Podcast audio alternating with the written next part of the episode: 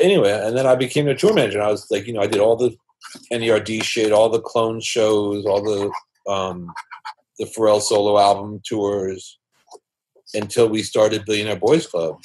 Killa Kela Podcast. KillerKillerOfficial.com. THTC, the UK's leading ethical streetwear label. Organically grown and ethically built garments from hemp, organic cotton, and other sustainable materials. 2019 is their 20th anniversary year. Join me with THTC as a Killa Kela podcast sponsor celebrating music, social activism, hemp, and street culture. THTC, eco fashion redefined since 1999. 101.4 FM, 24 hours a day, all genres. Flex FM. .co.uk. Beatbox created. Killa Kela. And we're here to talk about world music and street culture. Killa Kela Podcast. Yes, ladies and gentlemen, Killa Kela podcast striking again with a vengeance. Big shout out to Graffiti Kings and to wherever you are on this beautiful morning. And without further ado, I have on the line from New York, New York, a long standing friend of mine that uh, helped change the shape of my career and many other people's as well.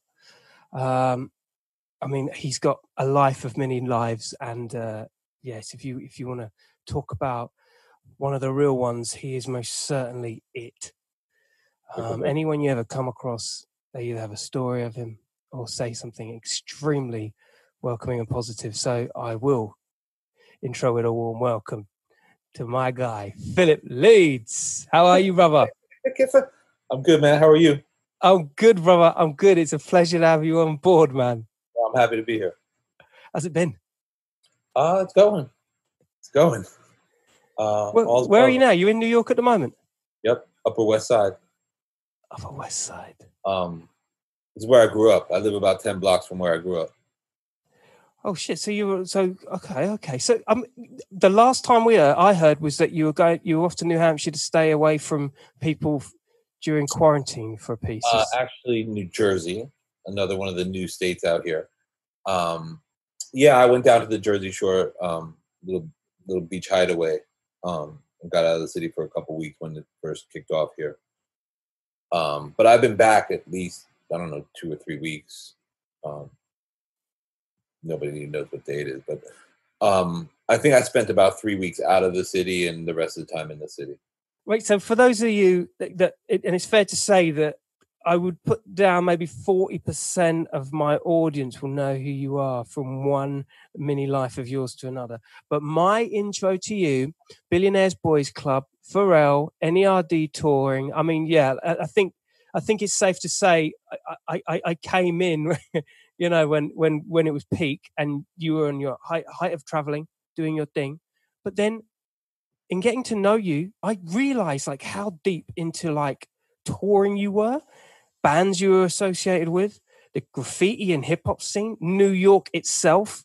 Do you know what I mean? Like you've got like, like I said, you you you are um, you're you're very much the um, the, buck stops to a lot of people and crossroads in which people know you. I know people who know you, and it's mad how connected and in the mix you are, bro. It's, it's weird. Sometimes I don't even know who I know.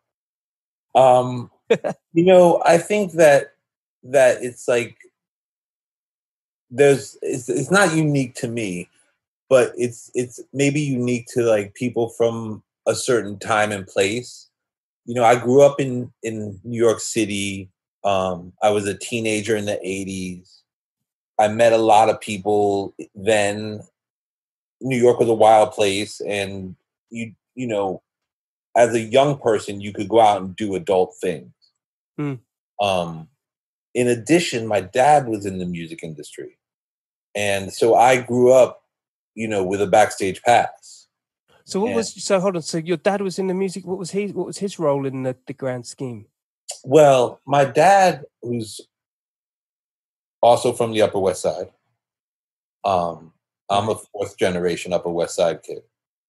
Um, was into like he you know he was a teenager and a young man in like the early in the 50s and the early 60s and got into like the twist scene in new york and the peppermint lounge and managed Sick. high school bands um managed a band called every mother's son managed a band called the wind in the willows which was the first band that or one of the, early bands that deborah harry was in from blondie Right. and then in the 70s my dad um not through the wind in the willows but through somebody else ended up managing blondie and so my dad managed blondie i think sort of after their first album was recorded or around then Right. um, and got them off of private stock records, got them their deal with Chrysalis Records, and took them to, you know, I guess through Autoamerican, which was the fourth or fifth album. Um, and he also during that time his company managed the Runaways, which was Joan Jett and Lita Ford. I, I don't. I'm already thinking. To my, I, I, it's too. This is already too much for me, mate. yeah, I mean, It'll be one of them podcasts. I know it. Carry on. okay, so um, you know, I grew up like my first concert. I was six, and I went and saw Iggy Pop with David Bowie playing keyboard. I think, or David Bowie performed with Iggy Pop that night. Wow. I was six. I don't really remember too much of it, but Blondie opened for them, and so I saw Blondie in '76 at the Palladium in New York when it was a concert hall. Oh my god. Um, and then like me and my brother would be like, you know, we want to go to Kiss, and my dad would get us tickets to go see Kiss, and we'd be backstage. Like, yo, Key to the city, bro. in seven, I think in '79, my brother and I went and saw, well, we- you know, with my mom and dad. I was probably nine or ten. Right. Saw Kiss, and my dad's friend Shelly Finkel and Jimmy Koplik were the promoters for the show. We were backstage chilling, Stop. and we encountered, we met Gene and Paul, Gene Simmons and Paul Stanley without their fucking makeup on, No. which was unheard of. yeah, yeah. She's just like, whoa. And yo, our friends, when we got back to school on Monday, our friends didn't believe us that we met them without their makeup. But anyway, Man. so then in- you know as a teenager in new york city in the 80s i you know met a lot of people who i still know and who went on to do great things and ex, you know just experienced new york at that time which was you know formidable Huh. well i don't know if that's the right word it it, it left it, it helped form me what i'm trying Yeah. to say yeah, yeah, yeah. and then I, you know, I was like a, a juvenile delinquent, you know, writing graffiti, doing drugs, you know, what just did you used to write, Phil? What was your tag? shock, S H O K. Um, there's other shocks. I'm not the famous shock from England, the dope shock from England who does the the X-ray shit. That's yeah, yeah, yeah. He, yeah, he's kidding. Yeah, but another shock. Um, and there's a there's a shock here in New York too. Um, but anyway, um, my crew's BFB, MDC, TMF, TPT. Um, you know, one of the things I'll just say this is about like a lot of different stuff. It's like I'm interested in it, and I dabble in it, and I get down with shit. But it's like, it's not like I wouldn't say I'm a graffiti writer or I'm a whatever. You know, it's like I wrote graffiti, but I didn't like excel at it or anything. I like to bomb and write and shit and fuck shit up and Yeah. whatever. Um, I always I always get that impression about you actually to be fair. Um I and I think it's because of the people that I've met through you or that know of you. There there are so there's quite broad walks of life and a lot of generational differences as well. Like some younger guys and some older guys and some you know what I mean? yeah, I-. I feel like you I feel like you you are more of a social butterfly. Um, You you Well, kind of do you know what I'm saying? Isn't that exemplified in my book? you got a book? Yeah, I got a book. Have you got it with you? Can you see it? I need to see the book. He's got a book, man. Um, Yeah, this is the beauty about doing podcasts in people's houses. They get How do you know I ain't got? I don't know about this. I, I first of all, how come you're not in it? dude. I had no idea you had a book. This is a sealed copy. I'm gonna. I'm not gonna open it. No, no, no, don't, don't. But I have an open copy here. What- This is a book. Um, This is crazy. I'm looking down here. I'm looking down here, by the way, because that's where the screen is, so I can see it. um. Hold on. Let me find a good page to show you. This is Uh, crazy. When did you do this? So this kind of speaks to what we were talking about. About like you know, I'm not a. th- This is hard to say because it's true and it's not true. I'll s- and I, but I say this truthfully. I don't consider myself a photographer. Right. But I have a book of portraits. Here, you know these guys. Hells yeah. Hells yeah, the boys. Yeah. Um, I have a book of portraits. And this was done on a Nikon? Here's Killer Mike. No, these are all Polaroids. Right. Killer Mike and Max Glazer. So Mad. there's a lot of people in this book that you know, Kela. Yeah. Yeah, yeah. Um, I got into the, you know, my dad's Nikon and 35 millimeter photography in high school. Right. And then I think kind of through my mom. My mom likes antiques and thrift stores and whatever. Uh-huh. I got into vintage Polaroids. Are they hard to get? The vintage ones? Well, now it's hard to get film. I was going to say because I've got a couple of mates that were making books, and you know, they, you got hustled to get to get those old school Kodaks. Yeah, yeah, yeah, yeah. Um, Sick, mad. This is Jadakiss and Ice Pick. This So- is mad. This is crazy. I keep on saying it. This, Justin Timberlake and my man Eli. dude. Eli's one of the founders of Zoo York Skateboarding. Here's Andre Leon Talley and Family. I'm troubled that I don't know about it. I am too a little bit. yeah, it's bothering me. I, I'm like, thought, I, thought, I thought you'd be prepared for this interview. No, dude, dude, no, no, I mean more personally. I'm like, how come in 2016 I did not know that this was popping? Right. Well, I mean, I, I'm full of surprises. So anyway, I just I wasn't trying to be a photographer or make a book or anything. Right. My point, why, why I brought up the book, was the book is the crossroads of Philip.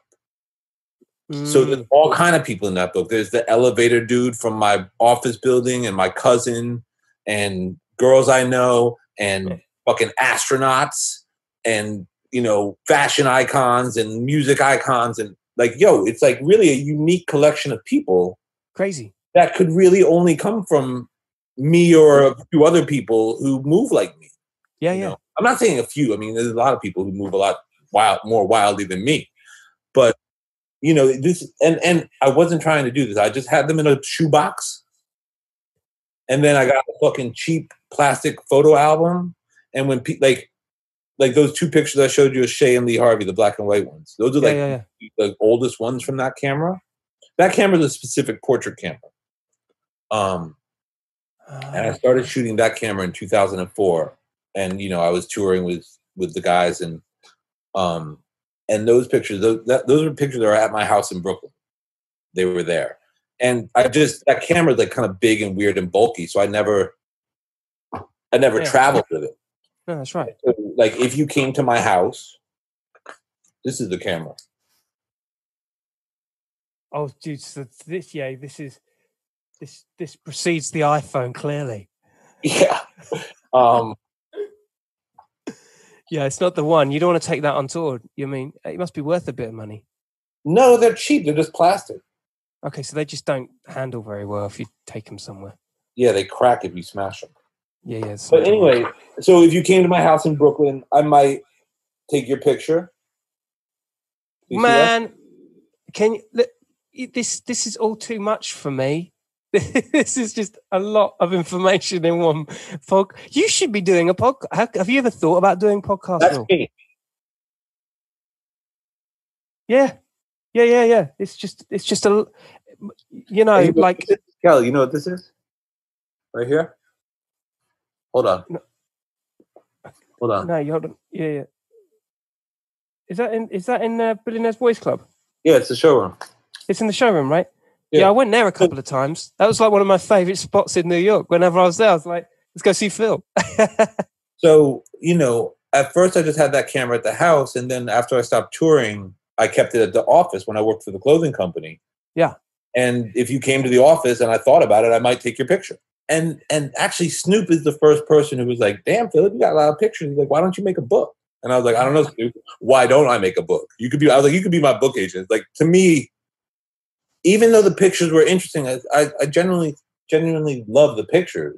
And they're dope and like a lot. It's like it's kind of like it's a dope book because everybody knows a different 30 people in the book. exactly. You know what I mean? And so but still I didn't think that anybody, you know, I was just like, I'm not a photographer. It's like my friends are photographers. You know what I mean? Like who Mm. wants even though the pictures are dope, who's gonna buy a, a book? Who's gonna buy my book? Um Did that cross your mind when you were making it? I actively tried not to make it.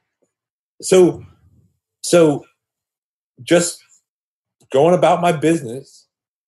I, I'm I'm working at Billionaire Boys Club.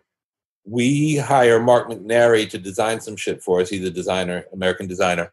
Mhm. So Mark McNairy is going around while working for us, trying to. Sh- he has a book idea, and he's trying to shop a book idea. He has a meeting with a guy at Rizzoli named Ian Luna. Ian, whatever, hears Mark out and says, "No, I'm more. I, I need to do more like art and photo books." Mark says to him, "Oh, you should." And Mark and I sit next to each other, and Mark's seen my photos, the, the, the shoebox that sits on my desk. Mark's like, "Oh, you should do a book with Philip. He's got great photos." And I'm sure Ian was like, "Who the fuck is Philip?" And then Mark introduced us via email, and was like, "You should show Ian your book, your photos." And I replied to the email like, "Nice to meet you. Thanks. Like, yeah, let's talk next week or whatever." Yeah, and then I never followed up, and I just it made me uncomfortable. It made me. like, I'm not gonna make a book. Nobody wants it. Nobody wants my book. Then, through no fault of Mark McNairy or Philip, Ian Luna goes on to be Pharrell's editor for his Rizzoli books, his Places and Spaces, and the other Yeah, books. yeah, yeah. Totally. Um, and then I go to Pharrell's wedding, and who am I sitting next to at the reception? Ian Luna. So this thing is like totally faking you out. It's- Yo, it's like I can't get rid of it. So I go, I'm like, hey, I'm Philip. He's like, oh, you're Philip with the Polaroids, and I was like, ah, yes, Damn it. Yeah. Philip with the Polaroids. Um, and he's like, you should come and show them to me when we get back to New York, or whatever. So I was like, okay, I will. I'm still acting super weird, and in my mind, I don't want Ian to only want to do the book because I got celebrities. Mhm. Like I want him to do it because they're good pictures. That's your moral. That's your moral thing clicking in your head. It's just. I mean, I shouldn't have given a shit. I don't think at the end of the day. But whatever, it was like that was that was something to me. I like Maybe- the viceness of it. I like the I like the feeling of it. It looks looks like it looks like the kind of thing that is only ever done once, and it looks yeah, like I say, vicey. You know what I mean? Well, I'll tell you something. They're, they're mugshots, basically, is why they look so. They're just like super bright flash. You can't hide any fucking flaws. It's like it's a mugshot. Yeah. Um. So when I went to see him, I only took a couple pictures of. I, the only celebrity I took was Pharrell, and everybody else was somebody who, basically, he wouldn't know. But Right. interesting photos. I chose interesting people that weren't famous. And the results of the meeting were basically like, yeah, they're cool. The book would do better if you had more celebrities, but I'm down. Let's do it. I can't really give you any money, but I'm down to make the book. And, you know, again, I wasn't trying to like earn my living being a photographer. So I was like, yeah, I'm down to make a book, whatever. It's an honor to have a book with Rizzoli. It's the Totally top of the pyramid of art and cultural books. You know, Rizzoli is like one of insane. Yeah, it's one of few. So I was like, oh, okay, you want us you want more celebrities. And the next time I showed up, I brought like wild celebrities. And he was like, oh my God, now we got a book.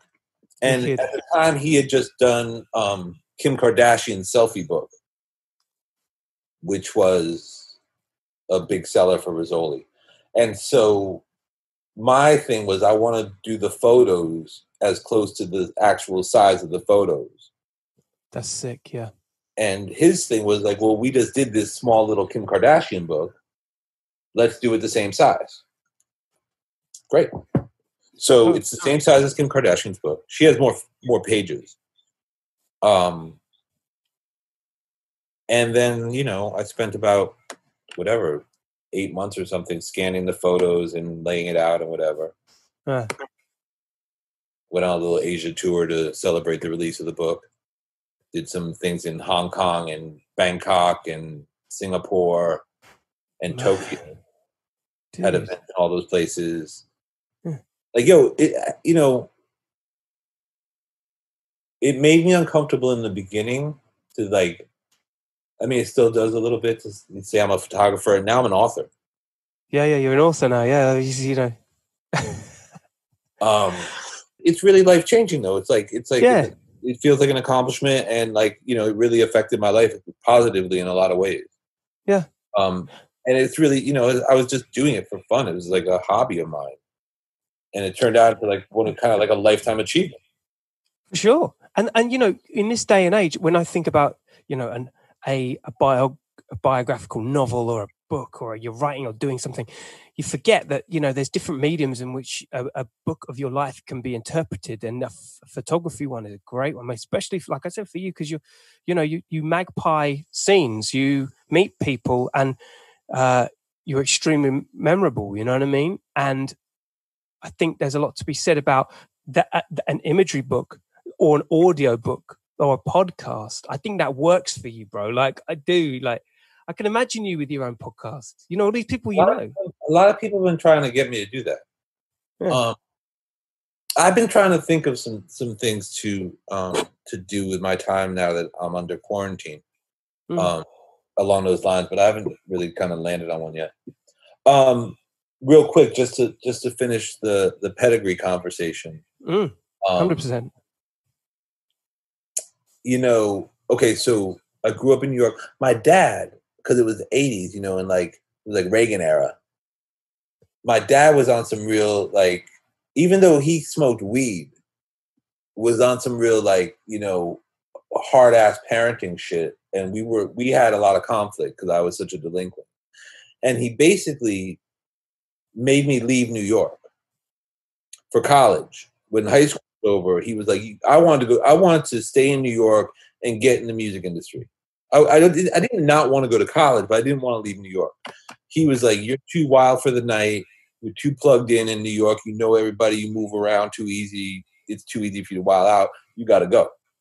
So I left. I, I got. I only got into a couple colleges, but the only college that was on like an East Coast city was Northeastern in Boston. So I went to Boston for a year Right. terrible idea.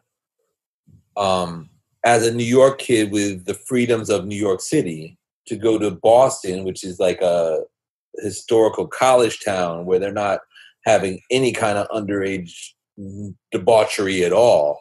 They had graph writers there though. They had Oh, yeah. Bro, me and my man, my man KR, you know the ink brand markers, Krink? Yeah, of course. Yeah. Okay, my man started, my man, that's my man's company. He writes KR. Okay. Okay. he's like my we went to high school together. We've been friends forever. So he and i he he went to art school in boston at the same time i got into northeastern. So he and i went to boston. And just on some dumb young new york kid shit just we went over everybody. And we didn't care.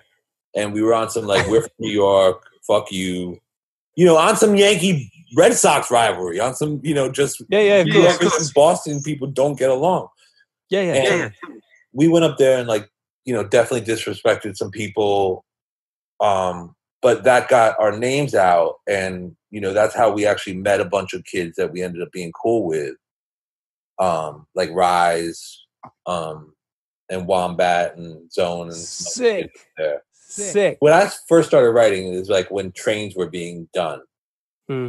really cracking down on the train they had like a clean car program and like trains were still bombed, but it was it was at the end of the train era when I started. Mm. Um, but anyway, we we kind of hated Boston, being from New York and being young and alcoholics and whatever. Mhm. Uh, it was hard for us to live the life that we were accustomed to. So we, Sure. After that first year in Boston, we ended up both moving to to California. And Craig moved to San Francisco, and I moved to. I was gonna move to Santa Cruz, so I didn't know what the fuck I was doing. Huh. But when I got to Santa Cruz, I was like, "Oh, this is not it." And just I had kind of flown through San Francisco and stayed with Craig, and then went down to Santa Cruz. Wasn't what I thought it was going to be, and I went back to Frisco and just executed my California plan in San Francisco Right. um, which is where I got down with TMF and um, some other dope writers out there. Mad. Dream, Yeah. Dream and Spy, TDK. Um, but you know, it's like, you know, I was into a bunch of different stuff. So like, you know, like Craig and and you know Twist and and the TMF guys were like a little bit more dedicated to to graffiti. I was into girls and smoking weed and you Mhm. know parties and DJing and um and whatever. So I did, I wasn't like as focused as some other other people were. Um and then when I graduated, like my dad basically was like, "I'm not going to help you get into the music industry until you graduate college." I was like the last hope for a Leeds boy to graduate college, and it was Right. important. Um, which in retrospect was a terrible idea. He should have let me alone and get in the industry. But because by the time I took my my fifth year victory lap of you know transferring credits and you know getting out of college, Yeah. he basically was out of the music industry and wasn't very helpful. wasn't helpful at all. right. Tell you the truth. I mean, he was, Damn. he was Timing. supportive, Mm. but he didn't have the juice that he, he used to have. And if he had executed his juice when I was a freshman and put me in some internship or whatever, I could have done that in college and Yeah. been in a better place at the end of college. Mhm. Um, but that's the Reagan era for you. Yeah. Um, you know, just say no. Hard ass, hard ass parents doing the same shit in the Yeah. other room. But it Um, served you right. I mean, you you you you evolved from there, right? You, you went back to New York. Yeah. I, as soon as I got out of school, I moved back to New York. So- Um, San Francisco got small. I love San Francisco. It's one of my favorite cities, and some of my favorite people are there. But it got small for me. You know, you see the same people at the same five clubs, and Yeah. the scenes are all very small, and it's like a much tighter, closer community. And I mean, for um, San Francisco, for for Frisco, I, you don't you don't think that. When I think of Frisco, I think of like, you know, the, I don't know, a more you know bouncing music scene. But I guess that depreciates with every year that goes by. I well, guess I think because it also it also popped off a little bit after I left. I think it continued to grow, and Right. like hyphy music. The Bay Area, the Bay Area music scene definitely grew. Like I left. I mean, it was it was it was great. It had a great music scene. I'm not I'm not trying to say it wasn't stimulating. It's just you know the you go to the hip hop show, whatever it is, yeah, same people all and the time. the same 750 people or whatever, Yeah, I get you. or however size the venue is. Um, Yeah.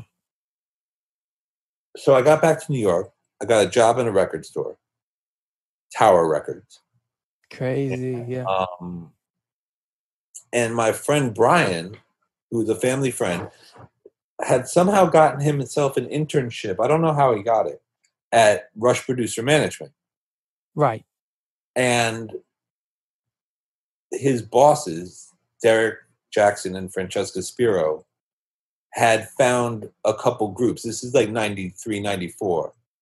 And the groups they found was a group called the Boogie Monsters. Of course. And they got the Boogie Monsters their EMI deal. And Brian That was a big deal for that kind of rap group rap Yeah, back then. That was a big deal. Yeah. Um, and Brian politicked himself a job at EMI off the connections he made um, through them doing that deal. This is my dog, Ruff. Hey, Grub, how are you? Look at his little head going off. Bless him. Look at him. Um, oh, he's an old timer. He's 14. you know, boy. Um, and the other group they found was the Roots, and Franny and Derek helped the Roots get their deal at Geffen. Wow. So Brian got a job and called me and said, "Do you want my internship?" I said yes. He's like, yeah. Um, Rush Producer Management was one of several offices out of Def Jam. So this is the second Def Jam office on Varick Street. The, the original Def Jam, the the legendary offices were on Elizabeth Street, and that's like the, the beginnings of Def. And and the stories from from that office are I've heard a lot and are legendary. Yeah. Um, yeah. Not to take anything away from Varick Street, because Varick Street was just full of gems. Mhm, mhm, mhm. Um, and Francesca, Francesca came from like radio from BLS, and she had worked for, I think she managed Marley Marl, right. um, and um, and they managed Easy Mo Bee, and Easy Mo Bee was making Biggie Small's first record, and I had to do all the admin A and R admin for for Biggie's studio session or for for Easy studio sessions and she managed Domingo and LG and and helped with Large Professor and Diamond D and and Violator. Chris Lighty and Violator was in the office next to to Franny's. Jesus Christ. it was Violator, Francesca, um, a guy named Heavy Metal Scott Scott Koenig, who, ma- Right. who was he was a leftover from like the Rick Rubin Slayer side of Def Jam. I was about to come to that, actually. Yeah. My heavy metal days. I know you have some. I actually ended up working for Heavy Metal Scott, and that was Did sort you? of yeah. I basically so I'll I'll just cut it a little short because we're, we're we're running we're running long. But I got the internship for Franny. Uh, now I work at fucking Def Jam, but I don't work for Lyor and them. Like so, I don't have to like get involved with like all the label drama. I have like I work for a little management company, and it's dope right, and right. it's like you know it's like um red red man epmd method man dmx foxy brown and then while i was there is when fox brought dame and jay up there and when rockefeller started and Wow. murder inc so dmx murder inc irv gotti are all up there jay and dame come up there and and then Mercury Polygram buys half of Def Jam. Right. They come around and they look at all these little companies at Violator and Francesca and JM. Oh, Jam Master Jay. So it went Heavy Metal Scott, um, Peter Thomas, and How Can I Be Down, Yeah. and, and JMJ, Jam Master Jay's office, and then So the what, rest. did Onyx come through? Did Onyx pass through there? Oh yeah, all the time. Of course, yeah. Fredro and Sticky would knock gold records, like flip desks all the time. Yo, it was wild. People that know my podcast, right, know when I'm absolutely fucking, I am stumped. DMX knocked out Chris Lighty. Your Yeah. levels, your levels of stories are absolutely doing me in. Keep going. We have to have a part two. We are. We Oh. fucking are. Carry on. So it was a, a, a wonderful place. I met mad people who, you know, were idols of mine. Like in my first two weeks, I didn't even know anybody. And you know, I Francesca Francesca at the time, Derek was just like a hustler. He was out in the street taking meetings. He was never at the office. He was a hmm. producer in the studio. Francesca was sort of over it and didn't really want to hustle anymore. So she got me. This is really interesting. You'll be into the story. She got mm-hmm. me to come in, and I kind of like took over her office operations. I scheduled all the meetings for the, you know, the sessions and the producers and whatever. I sent music out. I did all the fucking paperwork, whatever. Mhm. And then a young guy, I think she probably, I think we probably met Rob through Derek, but Rob Walker there you go. came and started working for Franny and basically had a deal with Francesca. Rob had been an intern at RCA. No way. And the deal that Rob made with Francesca was he was going to go and do the legwork for Francesca's producers, and he was going to go and take A and R meetings and shop Franny's beats for Easy and LG and Domingo and Sid and whoever else. Um, Wow. and in exchange, he could shop his producers' beats too. And Rob had met two young producers from Virginia because one of them, by the name of Pharrell Williams, had been incessantly calling Rob's boss, and Rob's boss wasn't talking to him. Wow. Rob and Pharrell ended up talking and forming a friendship, and then Rob ended up managing these two weirdos from Virginia named the Neptunes. That's right.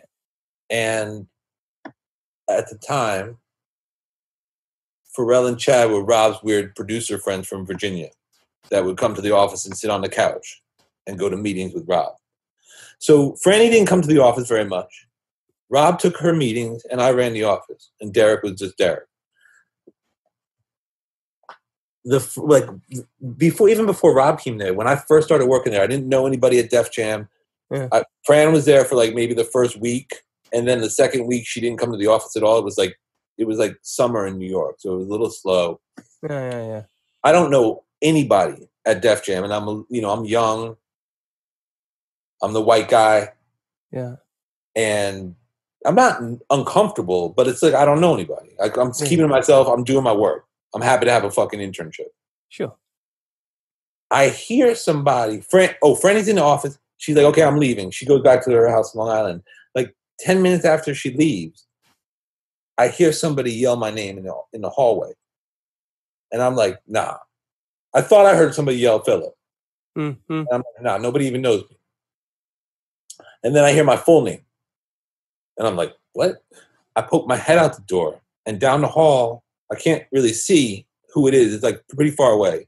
Yeah, yeah. Is a a black gentleman wearing uh like light yellow Kangol, light Right. yellow uh kind of Argyle Phat Farm era sweater vest. Yeah. t-shirt, like summer fashion. Mhm. Can't remember what color shorts. Maybe white shorts and then yellow and yellow and uh yellow and white Air Force high tops. Right. And I'm like, I'm Philip. And he's like, Grandmaster Flash. What? What? What? I'm like, no, you know, come in here, come here. He comes in, he's like, I just saw, I ran into Francesca outside. She said to come up here and play play these beats for you. She said, what? Yeah, Yo, I was okay, let's let's listen to some beats. yeah, I'm- yeah. I'm bugging. I'm like, you know, I'm 24. I don't know shit. Yeah. And Grandmaster Flash is playing me his beats and like wanting my opinion, Madness. hoping I like them or something. Like, yo, it was bugged out. Bro, do you do you sit do you, do you think this through after the fact? Do do you ever sit there and you're like, how did I get myself into this situation or this situation? Yo, no, it all just happens. I mean, like at the time, you know, that's a legend to me. That's like an idol. Yeah, yeah. And like, I mean, at the time, like that, that same, like that, that first period when I first got to Def Jam, Yeah. I, hmm. it was like shit like that. And like one of the first days, I walked around a corner too fast and bumped into LL Cool J and dropped a bunch of shit and like was like, oh, like looked up, looked up and it was LL Cool J. I was like, oh my god, you know, I had all the classic like you know New Jack shit, Yeah. and like you know just young experience, but you know you figure it out. Like honestly, like that that was in like August, July, August when I started working there, Yeah. and that that Christmas, I you know I was still like whatever I've been there four months or something. I was still you know pretty new. Yeah. Um. At like late in the day on a Friday, Chris Lighty like blessed me with like passes to the to the Christmas party, and like yo, he gave me like the all access joints, Oh, and shit. I had like the best night of my life. It was like a wild ass Def Jam party at the Palladium. crazy. That you know the epic shit, the epic Def Jam moments, and you know Dude, like I know a person that was at a Def Jam Christmas party at the Palladium. Yeah. That's, that's mad in itself in terms of degrees of separation. I think people, I think everybody that knows you can appreciate where I'm coming from. I both know five other people that were there. Like I talk to my friends about shit from high school. Like I have friends that I met after high school, and we were all at the same shit. Like you know, within feet of each other, ten years earlier or whatever, or li- like across the room, or on different sides of the fight or whatever. It's like it's bugged out how small the world is. We both know bad people that were at that party.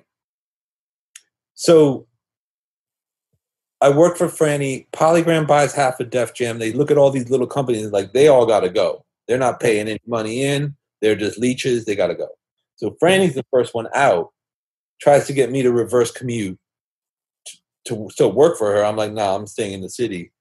Hmm. And I to Peter Thomas and pitch him the idea that I'm going to put together a guidebook for how can I be down and sell ads in it, and we're going to split the money, and that's how I'm going to eat. Hmm. That turned into like a whole job and wild situation. How can I be down was absolutely crazy. Um, it was like you know when Biggie and Wu Tang and Yeah. All of that was just wild for the night. Yeah, yeah, yeah, yeah. Bro. Uh, and then after, wh- while I was working for Peter, yeah. I used to talk to heavy metal Scott all the time because I grew up going to CBGBs and loving New York City hardcore. Yeah, yeah, for sure. So that's like another bucket of where I know people from. And so, you know, heavy metal Scott, he's a New York heavy metal guy. He's been at CBs for all the shows I've been to. And so we would, we were like the two metal guys that could, you know, I mean, I, I never really was a metalhead. I was, you know, much more. into, No, but you could chop it up. You knew. You yeah, knew. but I love Slayer. I love fucking Metallica and like whatever. I'm down. And so one day Scott's like, "What are you going to do after the conference is over? After how can I be down?" And I hmm. was, I jokingly said, "I'm going to work." I was thinking I'd come work for you. Yeah. He was like, "Yo, I was thinking the same thing." I was like, "Really?" Shit. I was like, "Yeah." I was like, so I started working for Scott, and Scott managed Biohazard, Fear Factory, um, What? Downset, Earth Crisis, Hold tight downset as well. Big shout downset. yo, all those bands. Madball, love those guys. So, Damn. So Is that how Biohazard got to connect with Onyx and they did that uh, tune for um we're all Def Jam. Yeah. Well, yeah, we were all Def Jam. gotcha. Um, so I started working for Scott. Scott avoided the polygram knife because he had a label deal through Def Jam. So that's that label became part of Polygram or Mercury or whatever it was at the time. Right. And Def Jam ended up moving out of Varick Street up into uh, Fifth Avenue or uh, Eighth Avenue, Worldwide Plaza. So we moved into the Polygram building and um, worked out of there for a long time. And that's sort of how Lyor got his corporate shit popping into taking over Polygram and Universal or whatever. But Wow.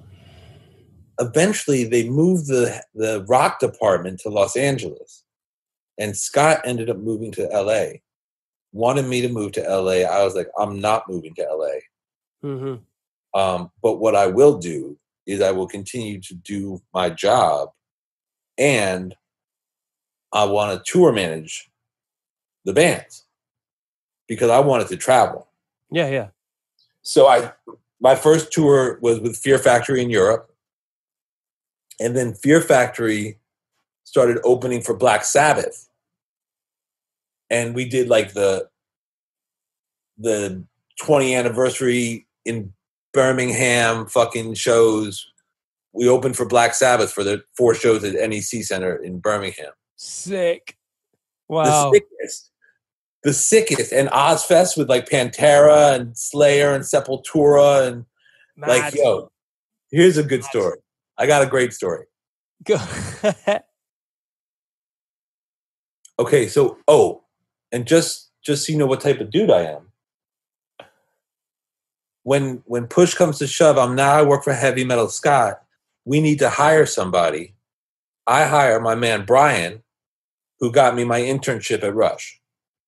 That's sick. What a way the world turns around. Now it's me, Heavy Metal Scott, and my man Brian. Love it. And Brian, like, basically is the point person for half of Scott's bands, and I'm the point person for the other half of Scott's bands. And then eventually Brian got a different job uh, and left, but I went on tour with I did I did a summer tour with Downset that was fucking epic. Oh, Yeah, yeah. I'll tell you my Aussie story. So Brian, so Ozzfest Milton Keynes. Um, this is like probably like '98, maybe. right. Um, it's in this. It's in the like late spring, early summer, and and after Ozzfest, Fear Factory is going on a European tour. They need a Right. guitar tech. So we find a, a potential guitar tech to hire in Europe, so we don't have to fly somebody over there. And we tell him to meet us at Milton Keynes, basically for an interview. gotcha. So this dude shows up. He's like a very I'm not gonna say stereotypical, but he's like a, a young English metalhead who really wants this job. And he got up early, he brushed his hair, and Yeah. he showed up he showed up bright eyed and bushy tail. Gotcha. So I know you know, the type. So we get there, it's like, you know, the show the gates op- the show starts at noon. We're like, meet us there at 10. We all get there. He gets his passes and comes and meets us. And he's got a real thick, not London accent, but English accent. Like maybe he's up from up north or something. I don't know. I don't know. Gotcha. What, Gotcha. Okay. but but he didn't speak like your. He's not speaking your English. Right. Right. so he um you know he's talking to me and my man brian and he asks us if we smoke and i'm like yeah we smoke and he's like cool and he pulls out a piece of hash like the size of this book and breaks off a giant piece of it like maybe a third of it and gives it to me me and brian we're like cool thanks you know that's great we need this, something to smoke Yeah. Yeah. then we go to the we go to the trailer to meet the band and and our boss and we walk in the trailer and it's fear factory and fear factory had some wives that would be along so we Right. walk in the trailer and it's like a long like you know trailer Yeah. the door on the side and in on the far side from the door is like a coffee table four band members and three wives and our boss standing around the table and we're like, all right, just you know, chill here for a minute, let them finish what they're doing, and then we'll introduce you. Yeah. And he's like, he he like pulls out a sandwich bag with white powder in it, and he's like, y'all do crank. And Brian, Brian, this dude has like some. The kid who wants the job has some sort of rock and roll fantasy in his head. In his Yeah. head. Yeah. Yeah. Yeah. Yeah. What Totally. Brian says to him, "Be cool with that." As in, no, put that away. You're about to not get the job. Yeah. Yeah. Yeah. Totally. And in in Lost in the Translation, the kid thinks that Brian just said that's cool. oh my god. Fuck. Who Without does that? Who does that in the job? Who does that? Without missing a beat, he walks over to the table that they're standing around and dumps some shit out on the table and starts chopping it up. He hasn't even met anybody. Wow. Everybody fantasy life, man. Wow. everybody is like, you know, eyes bugging out of their head, looking at him and then looking at us. And we're like, I don't know. He hacks a bunch of fucking lines and then offers it to everybody standing around him. He's like kneeling down on the floor with seven people he doesn't know. Ins- One, two, stupid. Want a toot? Want a toot? Want a toot? Everyone's like, nah, I'm good. I'm not, not. And so nobody takes any. His his flawed decision is to huff a bunch of fucking lines and then scoop the rest back into the bag. And like, yo, my man went from creamy white to fucking beet red instantly. Gets up and he's like, oh, and right when this happens, the first band starts playing. It's like, dun, dun, dun, my man hops up. He's like, "I'm gonna go check this out real quick. Uh, when you got to finish, we'll talk, okay?" And and, bounces. Everyone's like, "Yo, what the fuck?" What and the I just- fuck? Yeah, yeah, yeah. I just look at Dino, the guitar player. I was like, "Yo, that's your new guitar tech." He's like, "Fuck, no, it's not." I was like, "Yeah, that's your guitar tech, bro." Oh Needless to say, oh, God.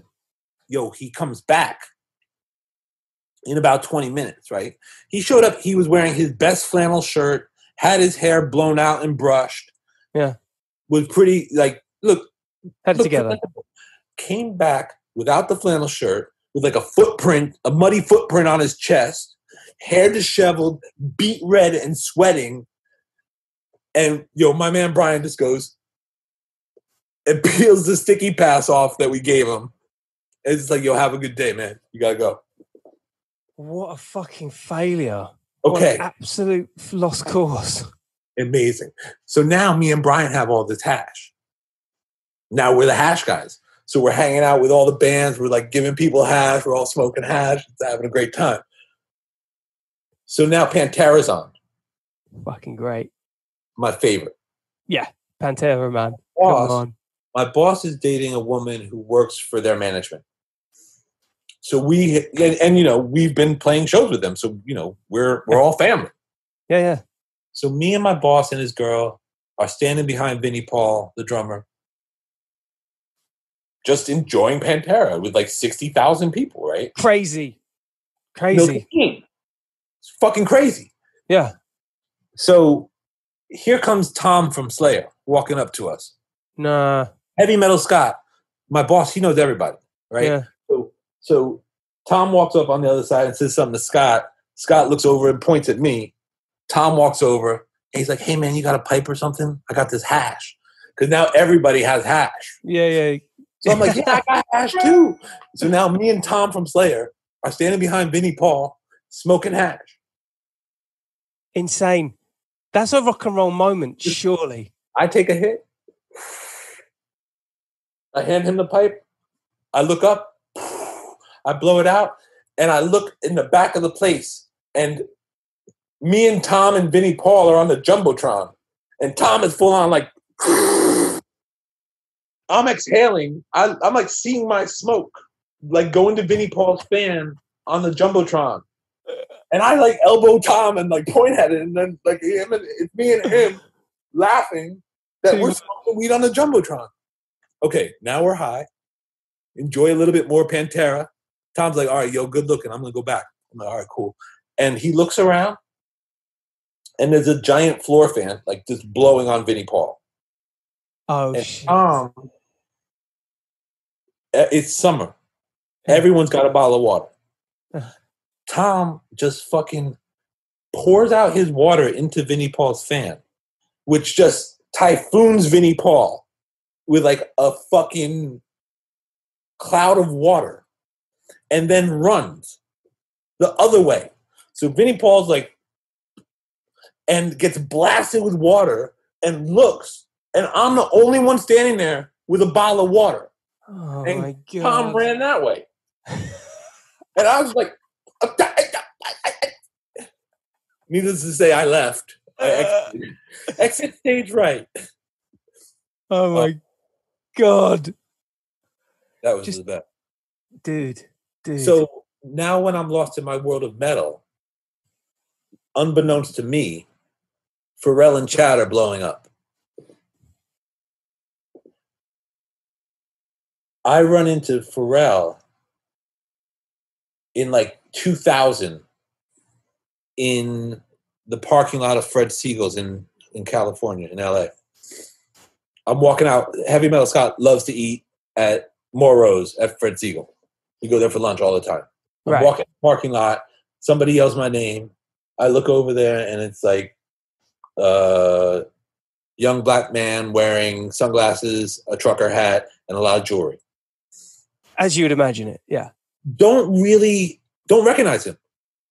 Last time I saw Pharrell, he was wearing cut off jean shorts and like a skateboard tee, sitting in the office, and he was robbing Rob's weird friend from Virginia. Yeah. I don't know this person with all the jewelry and the cool Mod glasses. he comes up. We have a real superficial conversation. I don't introduce him to Scott because I don't know who it is. Uh-huh. He he Pharrell mentioned somebody else from Def Jam, not Rob, but like he's like I just saw so and so from Def Jam, or like it's bugged out. This, it's bugged out. I just ran into so and so. Yeah. Somebody else who worked at Def Jam, Right. and and then he leaves, and Scott's like, "Who was that?" I was like, "Yo, I have no idea. A rapper from some rapper from Def Jam or something. I don't know." Uh-huh. I get back to New York about two weeks after that, and I run into Rob Walker, who I haven't seen in four years or something. Right. And he goes, "Oh, Pharrell said he saw you in L.A." It's like I didn't see Pharrell. He said he saw you. In, he said he saw you in Fred Segal. I was like, "Oh shit, I did see Pharrell in L.A."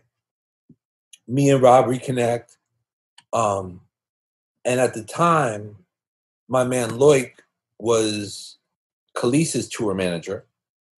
Loic Wow. Loic was somebody who worked at How Can I Be Down. We all came out of the Def Jam offices. Right. Loic had So he was a tour manager before he was part he had the, been like nice and smooth tour manager back in the day. Like Loic's been Loic's French, but he's been in New York for a long time and he's been part of like New York and hip hop and everything.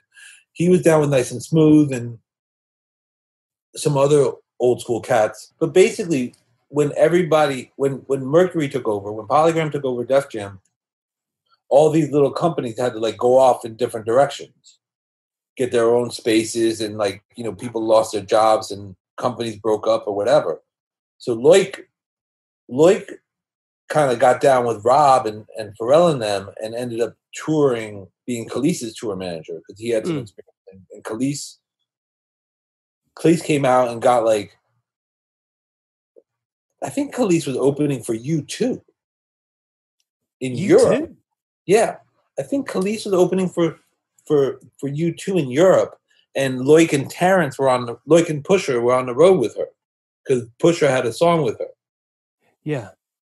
So, So- so, was, this, was this like a, was there an, a, a connected like DNA of like Kelis, uh, Clipse and uh, and Neptunes? Was that was that kind of was that was that was there a structure there to begin with?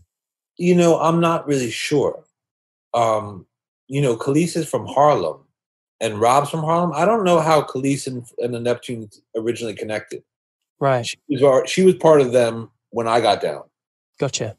So, like again, I wasn't paying a, any attention to hip hop in general or Pharrell. I was Yeah. lost in a world of metal. Yeah. Yeah. I was off, like you know, touring and you know, wiling out. Yeah. yeah. Um, and so I ran into Rob. I ran into Pharrell. Then I ran into Rob. And then right around that time was when Rob and Pharrell and them got the Star Trak deal with Arista. So Loic called me and said, "Can you finish this tour with Kelis?" Loic knew I was touring, Right. so he called me and said, "I'm going to go and work at Star Trak. Can you finish this Kelis tour?" I had just finished whatever tour I was on, and I was like, "Yeah, I need work." Yeah. So I went, on, I went from heavy metal to touring with Kelis, which was a bit of a culture clash. Yeah. It was a uh, complete switch of roles, isn't it? Kelis, Kelis and I had our, our differences, Right. um, but also had a great time. And I, you know, I, it was like you know, I was learning this shit too. You know what I mean? We were all young and learning, figuring out shit. Yeah. Um, and th- but then right after that, it was um, Sisters of Soul and Hip Hop tour with India.Arie, Mystic, Jazzy Joyce, and Kelis. Nice. Um, and then right after that was when NERD started. So NERD, it's funny, I didn't even know what it was really. But they were like, you know, NERD's got shows after that. Can you do those shows? And I was like, yeah. The first NERD show, that NERD did like two shows in Boston with Chad DJing. And Yeah? then- yeah. Early, early, Yeah. Yeah. two or three shows were like Chad DJing and just like weirdo like performances. Um, and then the first real show they got was at RFK Stadium, which is where the Washington Redskins play in DC. It's like sixty thousand people stadium for some for some radio show. yeah. Like some BLS summer show. Or They weren't the only people. There were there were other bands, or No, was it like just- a show, yeah. And they were just Yeah. like, okay. and that was the first show we ever did. That's the first time I ever did, worked with them.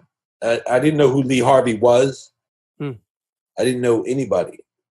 I had met Pharrell like you know a few times, and I didn't know Shay. I didn't know Chad. I mean, I Yeah. knew Chad. Chad wasn't. I don't even think Chad was there. But anyway, and then I became a tour manager. And I was like, you know, I did all the NERD shit, all the clone shows, all the um, the Pharrell solo album tours until we started Billionaire Boys Club. Um, and I just, I at that time, I just decided I, I didn't want to tour anymore. Mhm. You know, I'd been like living out of a suitcase for mad long, and was just like sick of traveling all the time. Mhm. So I saw the clothing opportunity. I was like, yo, I want to kind of switch, switch lanes, and um, it was it was again it was organic. It was like we weren't touring. Like Pharrell would come off the road, go Yeah. in the studio, and I wouldn't have a job. You know, yeah, that's the that's the that's the thing with album releases, isn't it? You know, this seasonal.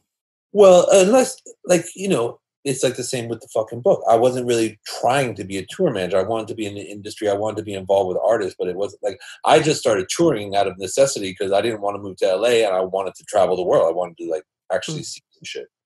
Yeah. Uh, I really wanted to go to Europe. Um, I'd never really been. Oh, you Um, did, bro. You did, and that's where we. uh Well, this is where you and me. Well, how about why don't you tell them how you how you met me? Nobody knows. I mean, Well, I, I'll tell you exactly what happened. right? I was under some notion. 2002, I did a beatbox cover of Britney Spears' Slave for You, beatboxed to MTV over in Europe. And the guy that filmed me doing it, it was after a show. MTV were just covering me. And they said to me, Oh, we're seeing Pharrell and NERD next week. I had a vague idea of who Pharrell was because of Neptunes, but I didn't know no NERD. I barely knew any of their songs, but Did I know Pharrell produced the Britney Spears song? yeah, yeah, he did the slave. I, th- well, I'm under Right. the You knew, you knew it was a Neptune song. Yeah, yeah, I knew who the Rep- I knew who the Neptunes were, and that was that was my thing. When he said to me, "Oh, you know, Pharrell from the Neptunes," I'm like, "What? Yeah, wicked, cool. Yeah, send it to them." You know, like that. Anyway, I you know I get back home, you know, it's 2002 or something, and I, I start really like procrastinating with this thing in my head, thinking to myself, "Well, like I've got to, I got, I got to do something. I've got to try and connect with them and stuff like that, you know." And because because I want them to be knowing me as the guy that did the beatbox thing on this on this show. And uh, for all I know, the guy may not have even sent it to them, but I was on this blind faith that he did. And then out of nowhere, I see that Pharrell's playing uh, a gig with Kelis. So I go to the gig and then check it out. And I'm like, yeah, there's the guy, there's the guy. Then this NER NERD thing plays out. And I know Kelis's DJ, Nikki Beatnik. And I'm like, yo, like, any idea playing? Is Kelly's going to be there? Is there any way you can connect me? And she's like, no, but they're playing my after. They're coming to my after party. They're coming to an after party, which is the show before they do their thing. And I'm like, all right, cool. And that's where you and me meet. That's how that thing ha- connects. Then after that, I think because you and me, you know, on introduction were super cool, and you're like, yo, you should come down to the sound check. Come down to their sound check tomorrow down at London, London Astoria. Story, yeah. Yeah. So I go a step beyond that. I don't remember the thing we, we met at. Yeah, it was like an it was underground club. It was somewhere in Soho, in in London. It was somewhere in. It was one of those kind of bougie places. Both you and me looked a little out of place. I must admit. I'm sure we did. but but this is the kicker, right? My, So style, my style was wild back then. yeah, bro. Like we we, you know, I don't know how you my your impressions of me came across. I was definitely green, wet, and very very very very hungry tiger. But um, yeah, you look like a skater dude. You look you look like a skater dude that was tour managing these guys. Do you know what I mean? It Yeah, had that. It, it, it, it, it had a cool cool kitsch there, and for the for the venue that is. And uh, yeah, so check this out. I get to London Astoria at about three o'clock in the afternoon because I ain't missing a thing. And I bring my sound engineer. Now, my sound engineer knows all the engineers in London. So if anyone was going to walk in uh, unannounced and act like he owned the place, he could Mhm. get away with it. Mhm. So I hid in the booth of the uh, of this um, the sound booth Mhm. for approximately three hours, while Mhm. my sound guy walks around and casually sets up a channel. Like none of the NERD guys know this. Like he set up a whole strip with my EQs and everything. had-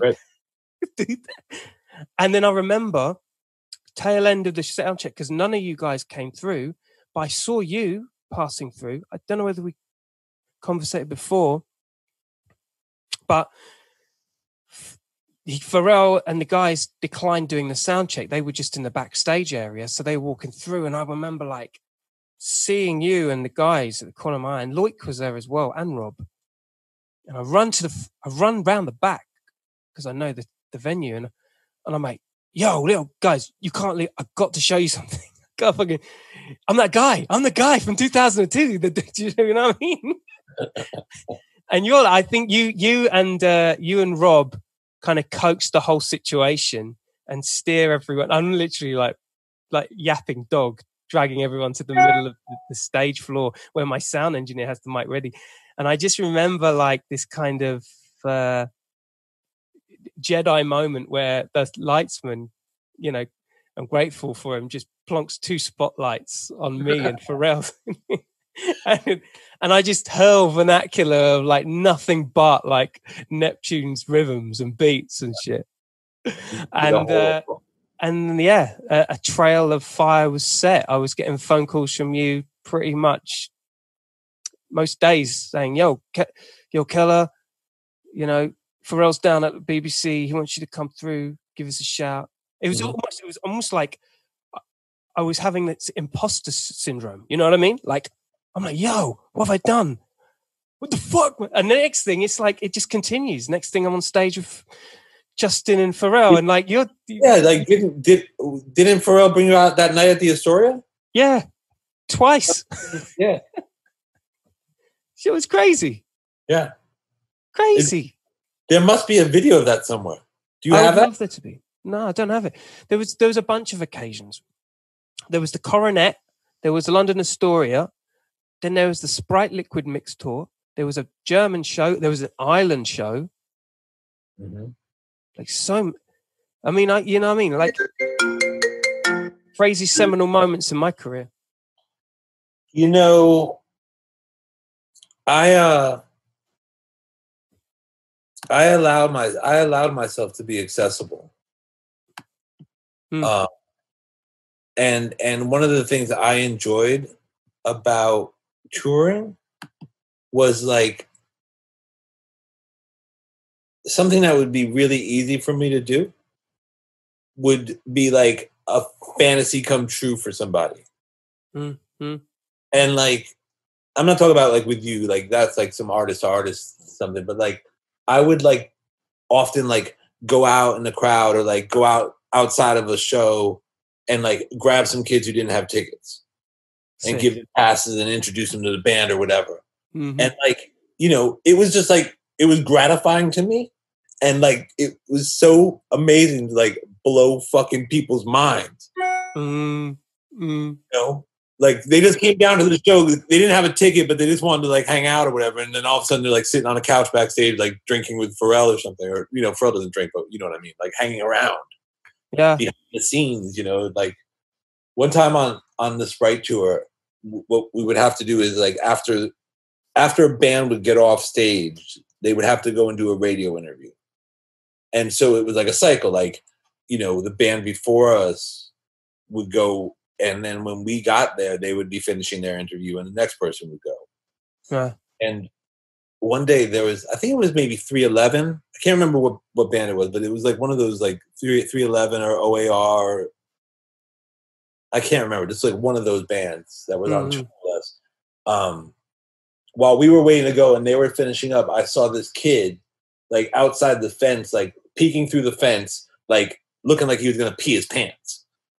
And I went up to him. I was like, "Yo, you good?" And he was like, "Yeah." He's like, "I just love them. He's like, That's my favorite band." And like, "I'm so close." He's like, "I can't believe I'm so close to them." I was like, "Yo, come here." I I took him. I brought him over to where we were. He didn't really give a shit about Pharrell, but he was like, you know, he was cool. He was like, wow, nice to meet you guys. And Mhm. then those dudes got up from this table. We walked up to the table, and I was like, I was like, hold up. I was like, yo, guys, I was like, I want you to meet, you know, whatever his name was. I want you to meet Jimmy. Is like your biggest fan. And they're like, no way, what's up, Jimmy? And they just took him and just took him off with with them. And then like an hour and a half later, I saw Jimmy with them, like hanging out in their trailer or something. And like we had this moment, like from like 20 feet away, where he was just like, you know? and it's like it, it- like it took no effort on my part. Uh, yeah, but I, That- I, but I think Change that kid's life. yeah, yeah, That's exactly. like the best thing that ever happens to him. dude look what you did for I me i think i've thanked you like a trillion times over the years but so so you know that being said i always always wondered because obviously those are clear incentives and and you know that's that's what makes you like one of the realists you know what i mean? But the, the thing that interests me is like how far does your willingness and uh, generosity go? And how does that fare up to someone like for instance pharrell? Now i i know him as an acquaintance enough to know that he's cool with not having a security guard. He's pretty chilled about people being around him that he may or may not know or at least he was back then but like do, do you think his do you think your generosity is transferred in bands like that do, do, do, you- do you ever get like those kind of moments of like door lock like no no no you can't you can't just Honestly, yeah, I mean, sometimes you gotta. I mean, there's times where you gotta, you know, put the gauntlet down and not be that that generous or whatever. But, Mm. but honestly, I say this all the time when I when I talk to people about my experience. It's like I couldn't have worked. I I, I couldn't have worked for a cooler person. Mhm. I don't. I don't know. Like on. Like honestly, I don't think I could work for somebody who wasn't cool yeah i get you like I see how other artists act, whether it's how they treat their tour managers or how they just t- treat their fans or how they treat just people who work for and around Yeah. them. And Pharrell's, you know, one of the nicest people and like most humble. And even when he doesn't want to, is still generous with his time and gracious and and Yeah. and and and and ultra respectful of everybody. The thousand person- percent bro the- the- thousand percent The, the the janitor who brings the towels, whoever gets is is Mister and Sir and Ma'am and thank you and appreciate it and you know of course I'll take a picture and you know I mean for all I missed flights because we were taking pictures. Mhm. It fucked Hmm. my day up. You know, but that's the type of duty, and, I, and I, I say it all the time. I'm so lucky. Yeah. I don't think I'm like. You, you know who John Giddings is. no Yes, you do. John Giddings is the the legend uh, booking agent from London. He had solo agency. He books the Stones, and yes i do i met him i met him with you i met him at um uh wireless festival yes, Yeah. John Giddings is the the classiest. yeah he's a nice he's awesome and And- and, and he, you introduced me with pharrell i remember he's he's my hero. He's one of my Mm. heroes. Um, John Giddings called me the David Bowie of tour managers. I don't know what exactly that means, but Yeah. I like it, and I feel like I'm not like your stereotypical tour manager. And it's funny because I don't think like I could tour manage right now. Like I feel like you know when we when I was doing it, I was making it up as I went along. I was you know I didn't. I don't think I did a great job in terms of like having books for everybody and everybody knowing what was going on whatever sharing information and like you know i feel like sometimes like you know the, the management office would not know exactly where we were or what we were doing you know Yeah. and we'd go off the map sometimes and it'd be a little bit like hunt for red october and i'd be sean connery and you wouldn't know if i was i was defecting or not you know Yeah. if, if everybody was still still on on the bus yeah yeah But- yeah you know, I got the job done, and like you know, you know, Rob was young, Loic was young, Pharrell was young, you know, and we were all just sort of like doing what made sense, and you know, like we were talking about earlier, using this common sense from Mhm. our experiences or whatever. I must admit that, uh, like that period of that that touring, I remember the, from the first day we connected, and you know, three years, arguably three years of on and off throughout, you know, seasonal with whenever NERD were close to town or I was in their neck of the woods. Um, I definitely saw a, a change in the clientele. It was like one minute it was pretty skateboardy, you know, um, and and and more uh, outcasty of an audience, and not so um, a bit bohemian. The backstage was a little bit more sparse, but by the time it got to like I don't know, maybe best part of two thousand and eight, Yeah. probably like the last tail ends of like some of the moments. I'd, I'd, I think the last time I connected with Pharrell was in New Zealand or something. Um, the, the crowds were insane. The the backstage was quite glitzy and new, and like there was there's a lot of people that were there. Cool, all cool, like nothing, you know, nothing uh, odd about that. But, it was just like trajectory wise, it was crazy to see. It is crazy to see and like you know like i don't th- you know again those were like salad days that like it was just a moment in time where it's like you know i couldn't like take Pharrell and Shay and my man's fucked up Honda Civic to sound check Mm, mm. anymore. Like that that that that, that doesn't happen anymore. You know what I mean? Mhm. It's like we used to just. It was like you know whatever. It's like it's just some bugged out like young shit. Like you know you look back now, it's like I can't believe. You Best know shit that of your life, man. Like, that's some some of the most fun stuff happens Yeah. like that. salad days. Yeah. Um. But that's my that's sort of like the pedigree. Yeah. That's where that's that's where I've been.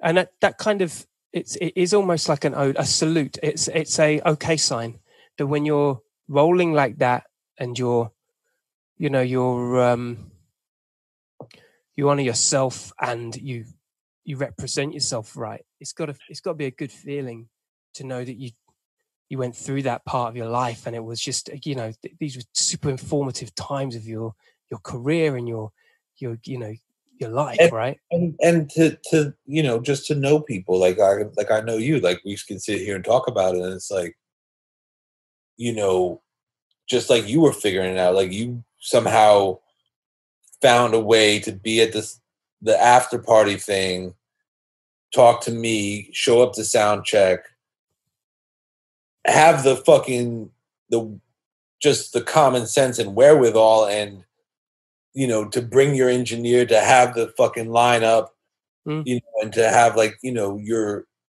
your intel Yeah. right to to you, you gotta that's that's- here- here's the lesson for the kids. You gotta figure it out.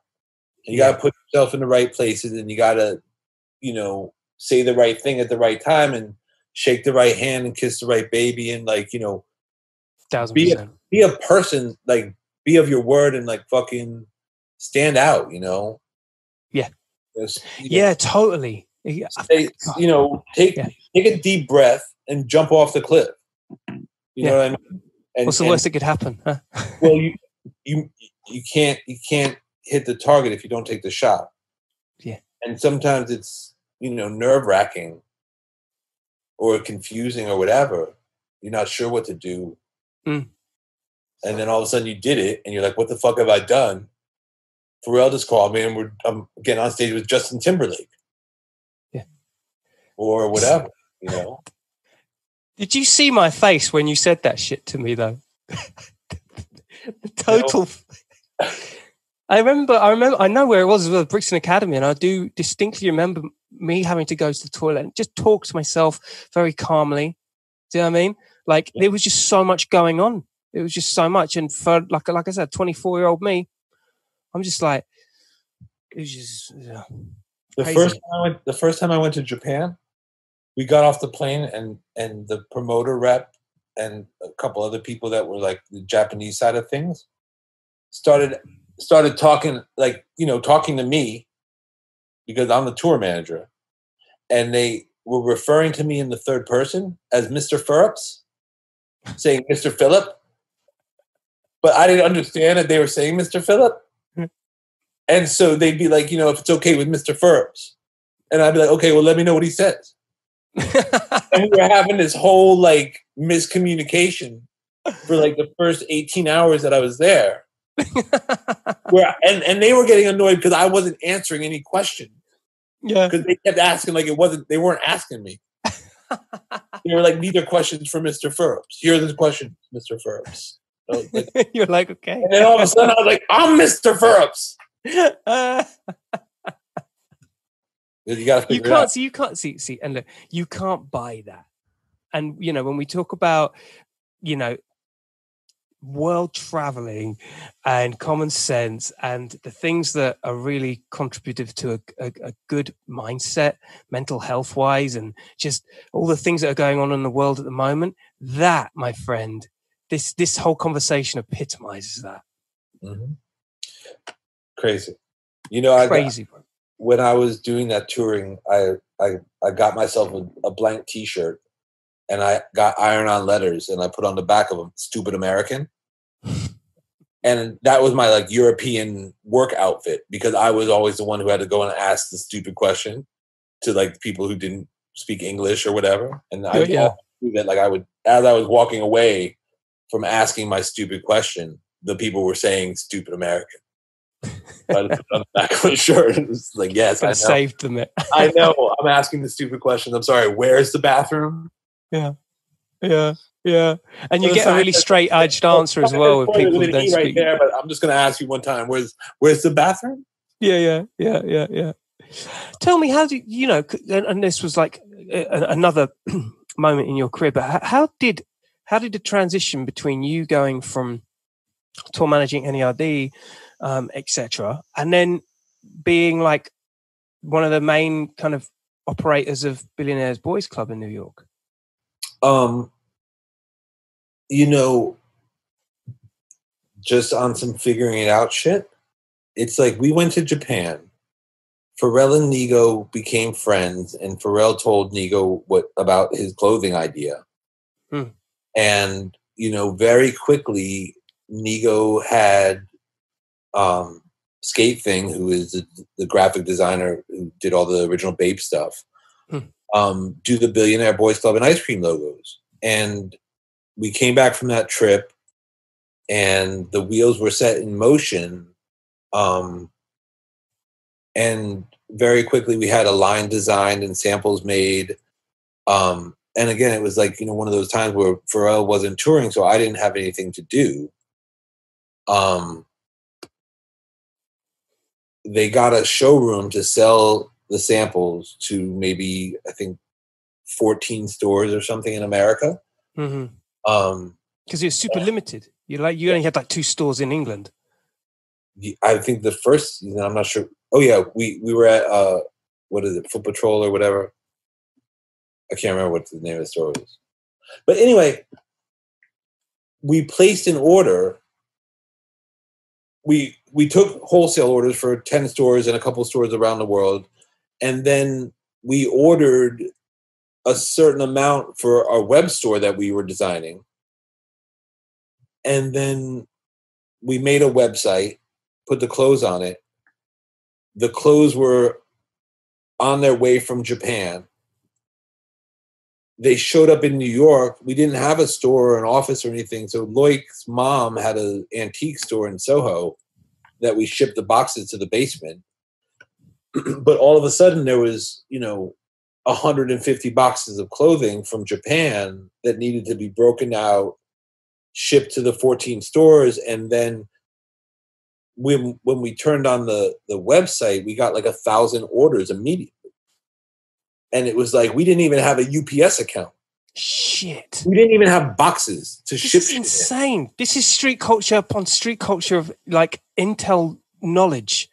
Yeah, So um, my Loic- head's blown. Carry on. Loic, Loic and I, for the most part, with a little help from a couple friends, and Rob Walker would make an appearance here and there, broke down the 150 boxes into the store orders and shipped those out.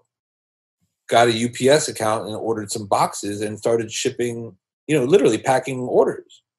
So no, as soon as it landed, you're packing them back in other boxes.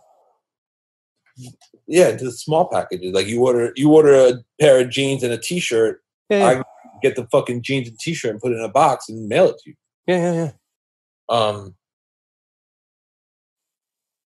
Rihanna one time said to me, "I know you. You're the name on all the packages I get." Because my name was on the return address. It would say Philip Lee Billionaire Boys Club on the UPS. Um,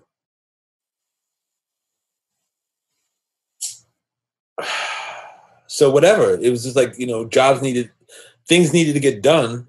Yeah. We did them. Loic and I fucking Loic and I can do anything. We fucking go to space if we had to. Uh-huh, uh-huh, uh-huh. and so you know we we fought our way through those thousand orders and set up a a you know kind of like a warehouse situation then within like the first or second season we we stopped working with the showroom and we started our own showroom.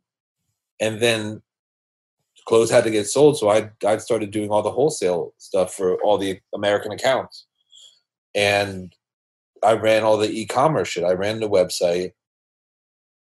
Literally from taking the pictures of the clothes, editing them, putting them on the website, and then in the morning printing out the orders and packing the fucking boxes. Hmm. Me and my dog Ruff. Ruff used to work at BBC. Um, and so you know, Loic dealt with all the international stuff, the the the design and and international um, licensing and whatever and I dealt with all the American wholesale stuff, all the PR stuff in America, all Yeah. the e-commerce stuff. Um, and then they start. I had, you know, I had to get in the lookbooks because we needed to shoot lookbooks. Yeah, yeah, yeah. So we got Ebro and Vashtie and me and Dee and Ricky and all the all of our friends to just be in the lookbook. But there must have been like a real, and I mean, there, there was a real end. There was a real energy to it. It felt like a real a bespoke approach to like. Uh, there must have been a lot of people that would have taken up the opportunity to do a lookbook or do something with the attachment of you know NERD Pharrell um, and what you guys had established in terms of product. You know what I mean?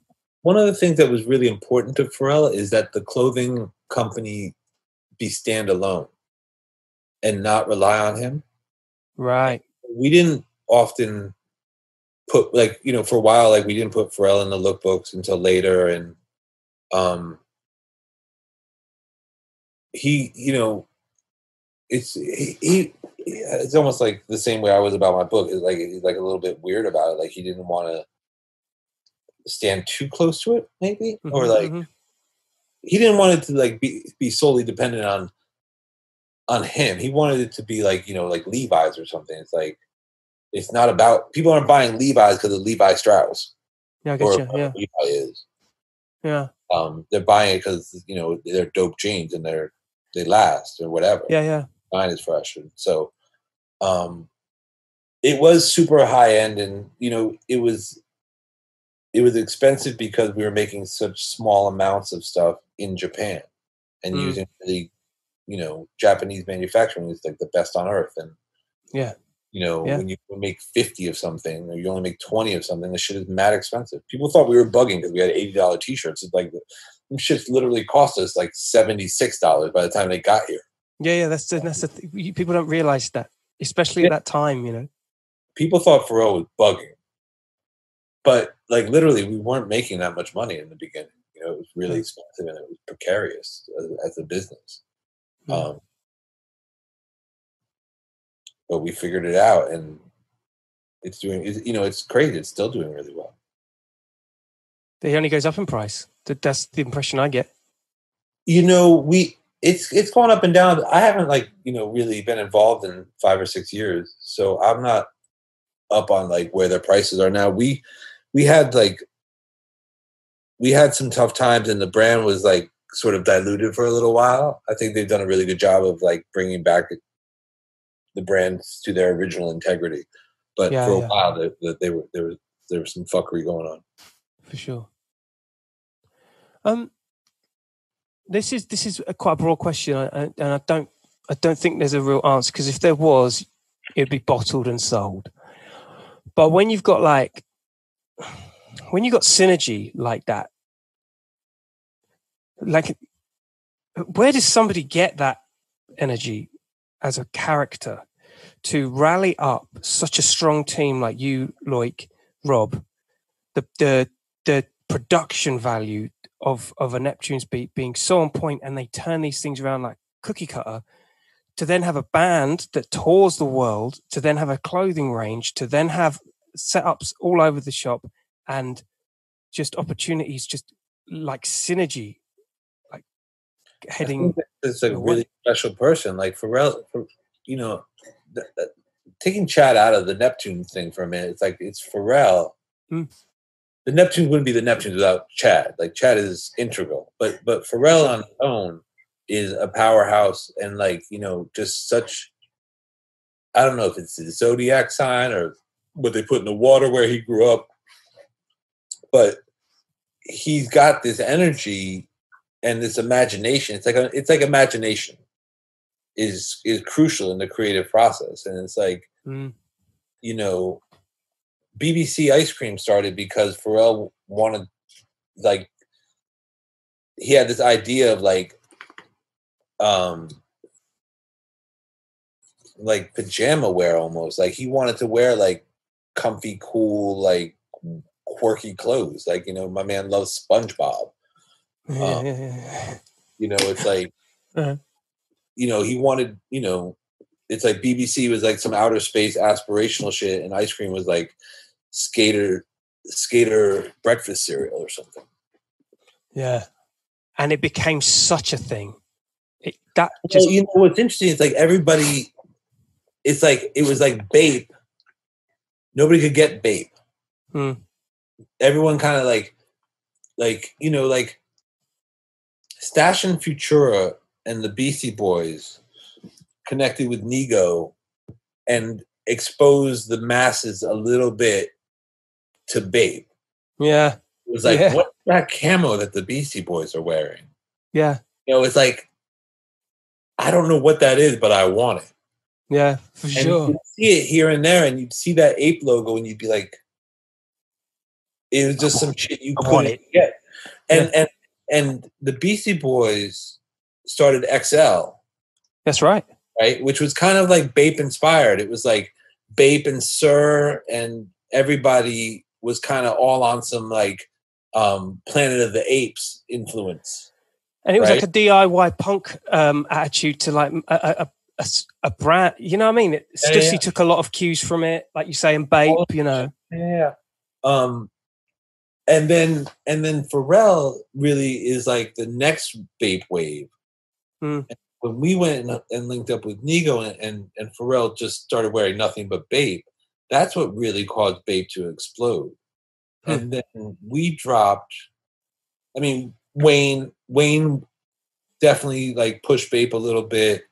Um, the Clipse definitely pushed it a little bit, but but basically, um, you know, Pharrell has a Midas touch to things.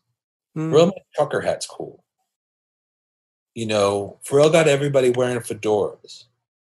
yeah, You know, Pharrell, Pharrell got Pharrell drastically affected black men and skinny jeans. Yeah. Yeah. And like, yo, before that, everybody's shit was mad baggy on the bottom. yeah, yeah, for real. Um, I had uh, I had Joe Corré, uh, Vivienne Westwood's son, on the podcast, and I, I, you know, I talked to him about the the Pharrell hat thing, you know, with the the big hat that was Westwood's, um, and he was saying it was, you know, it was it, obviously it was his parents' thing, but but he also has um, a child of the Jago, which has the same manufacturers as Vivienne Westwood's uh, company does for the hats, Mhm. and uh, he was saying like that was lock off because it was an all British made hat company. right. So like literally as soon as Pharrell wore it, it was like you just weren't getting a new stock. Right. Yo, it's great. Like so many things that Pharrell does and touches turn out to be new staples. Hmm. Um, and you know, it's like you can't bottle that. You can't I don't think you can learn it. You know, you can try, and I feel like, you know, it's like um what's what's Q-Tip say? The way that Bobby Brown is just amping like Michael. It's like Michael, like without Mike, without James Brown, there'd be no anybody, and then Yeah. without James Brown, there'd be no Michael Jackson. Without Michael Yeah. Jackson, there'd be no Bobby Brown. Without you know, and so like from the Pharrell, from Pharrell, there's gonna be you know Pharrell, Pharrell passed the power to Kanye. Yeah, for sure. and you know, and from Kanye and from Pharrell, there's gonna, you know, there's Tyler. Yeah, yeah. It's like it's like Mad. It keeps continuing, and it's like without without the past, there's no future or whatever. It's like um, there'll be other Midas touches and influential people, but like you know, Pharrell's one of those people that's like gonna be looked at like Quincy or you know the icons before him, and Pharrell's really. Yeah, I mean, I'm not taking it with. I'm not saying that other people aren't. I mean, Kanye is super influential in fashion and all kind of other areas. Um, politics. But Pharrell Pharrell doesn't involve politics with things, and he doesn't he doesn't attack.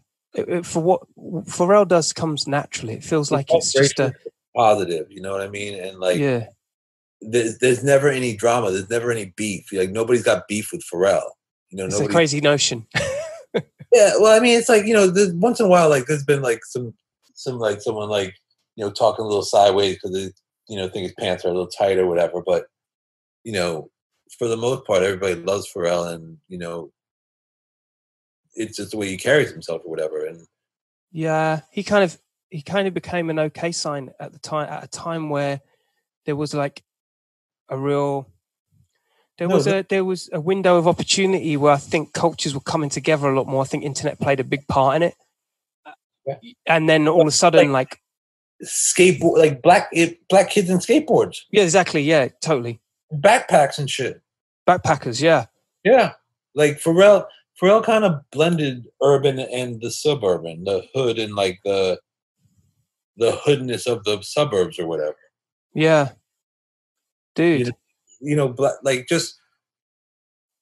I feel like Pharrell made it okay to be a black kid and not be a cookie cutter hip hopper or whatever.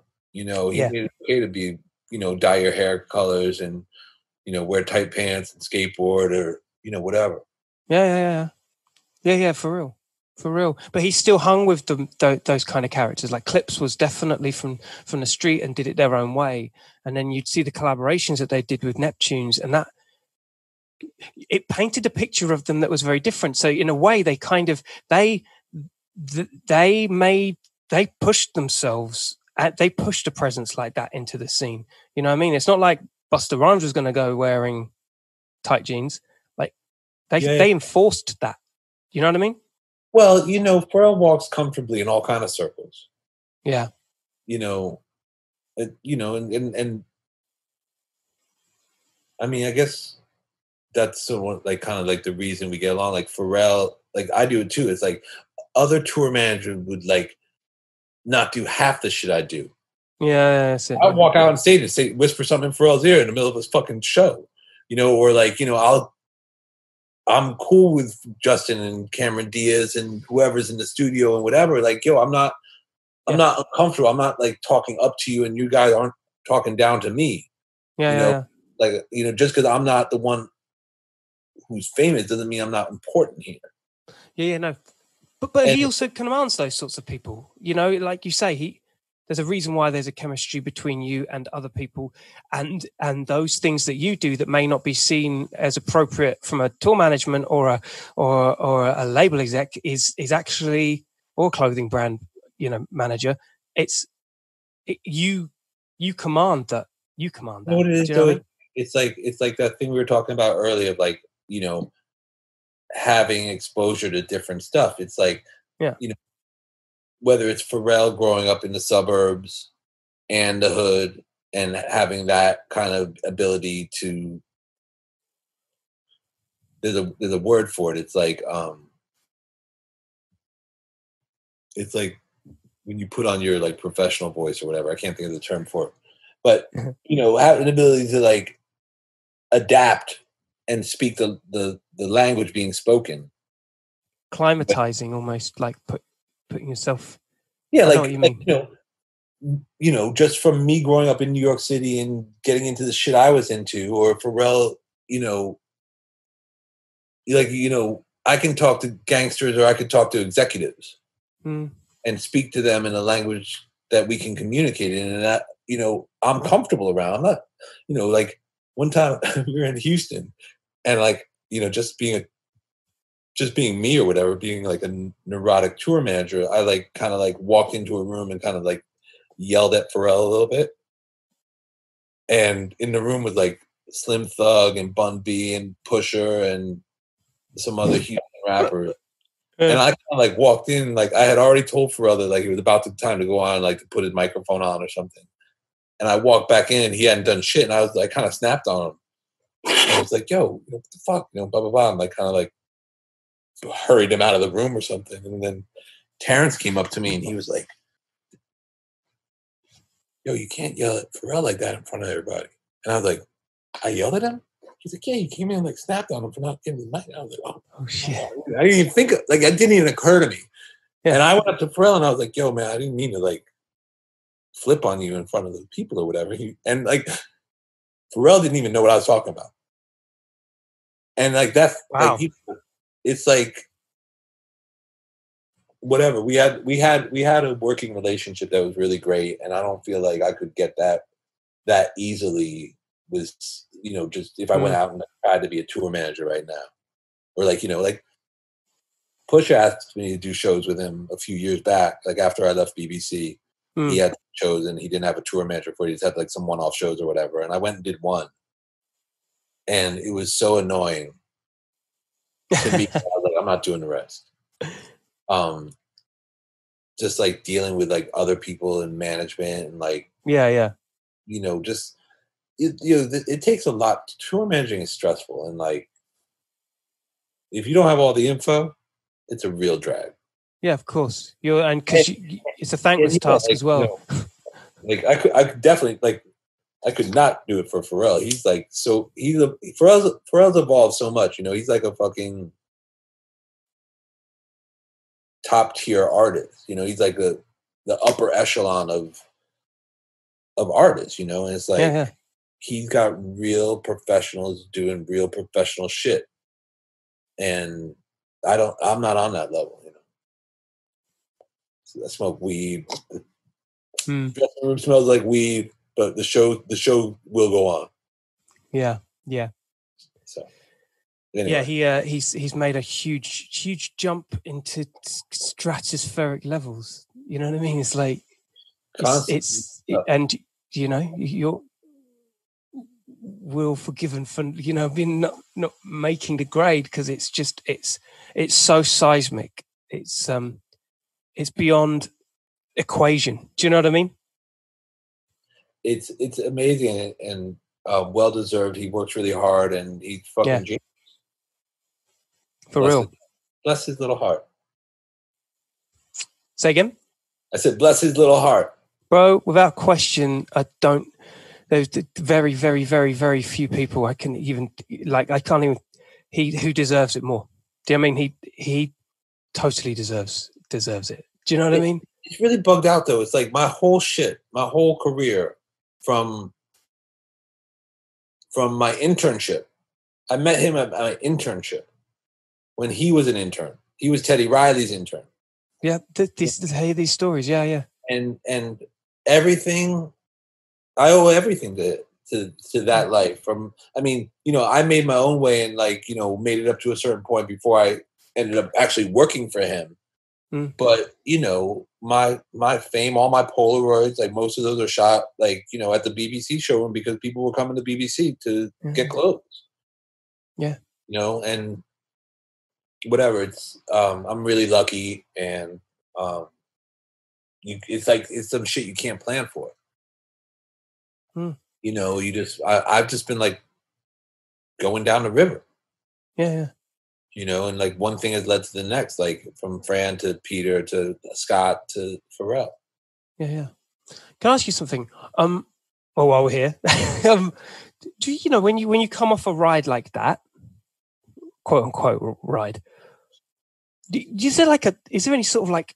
It sounds melodramatic, all right, but is there like a, a mild form of PTSD where like you've you kind of land back on the ground and you're like, fuck, what happened? Hell yes. Yeah. First of all, I used to get it with touring. When I would come off the road, I would like miss the tour bus. Yeah, And like that, it's like a safe zone. It's like Yeah, your little safe house. Yeah. Um, it was coming off the road was definitely a, a hard adjustment. Um, and What about when? What about when coming off the back of uh, BBC and ice cream and doing? I was just gonna say, you know, I left. Um, I left about five years ago, I think, and it's totally bugged out being on your own and not being part of like a winning team and Mhm. having to figure shit out. Like I kind of like had some ideas about what I was gonna do that, you know, didn't quite.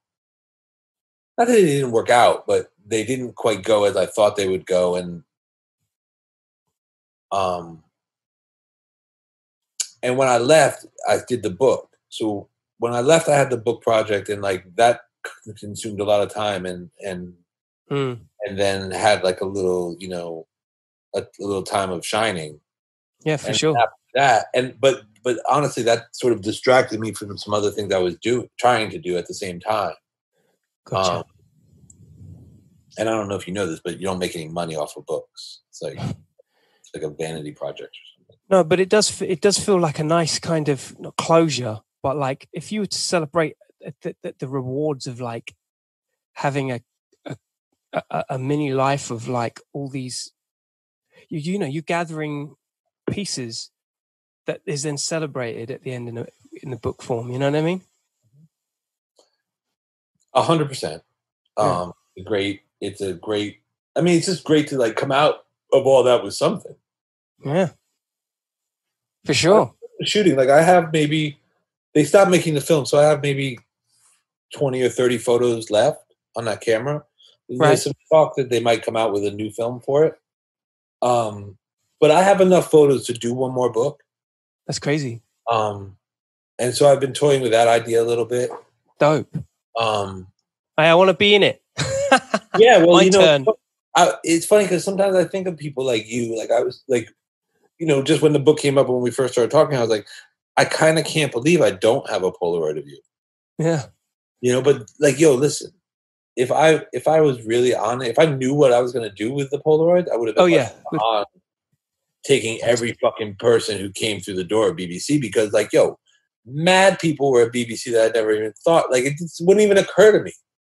I wouldn't take Yeah, yeah. and then I'd be like, oh, oh, I forgot about this. Like, get the camera out and like take pictures. Dude you, you and me both like the amount of people that come through the podcast and it was only like after like my 40th or 50th someone said to me hey you know you should get a photo with them while they're here do you know what i mean just shit like that it's like, oh shit Exactly.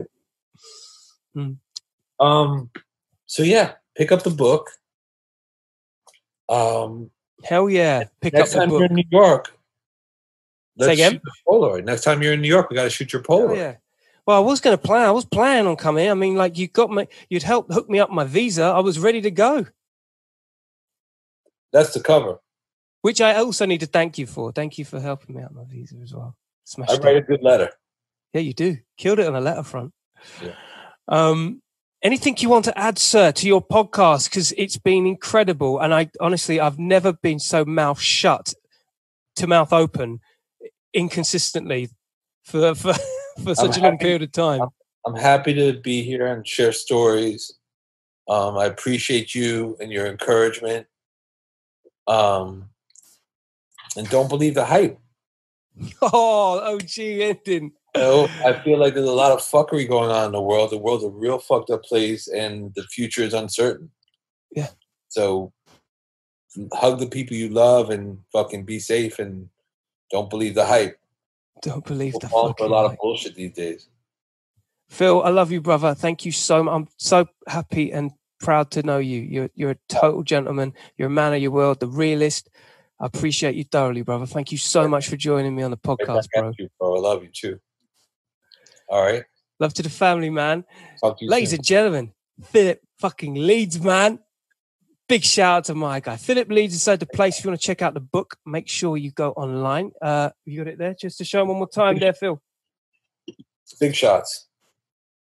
You got it there. The big shots, all right. Make sure you can surf that one out. And uh, yeah, man, it's all in the legacy. There's one thing we're going to take away from this conversation is life is your journey. Make it happen, all right?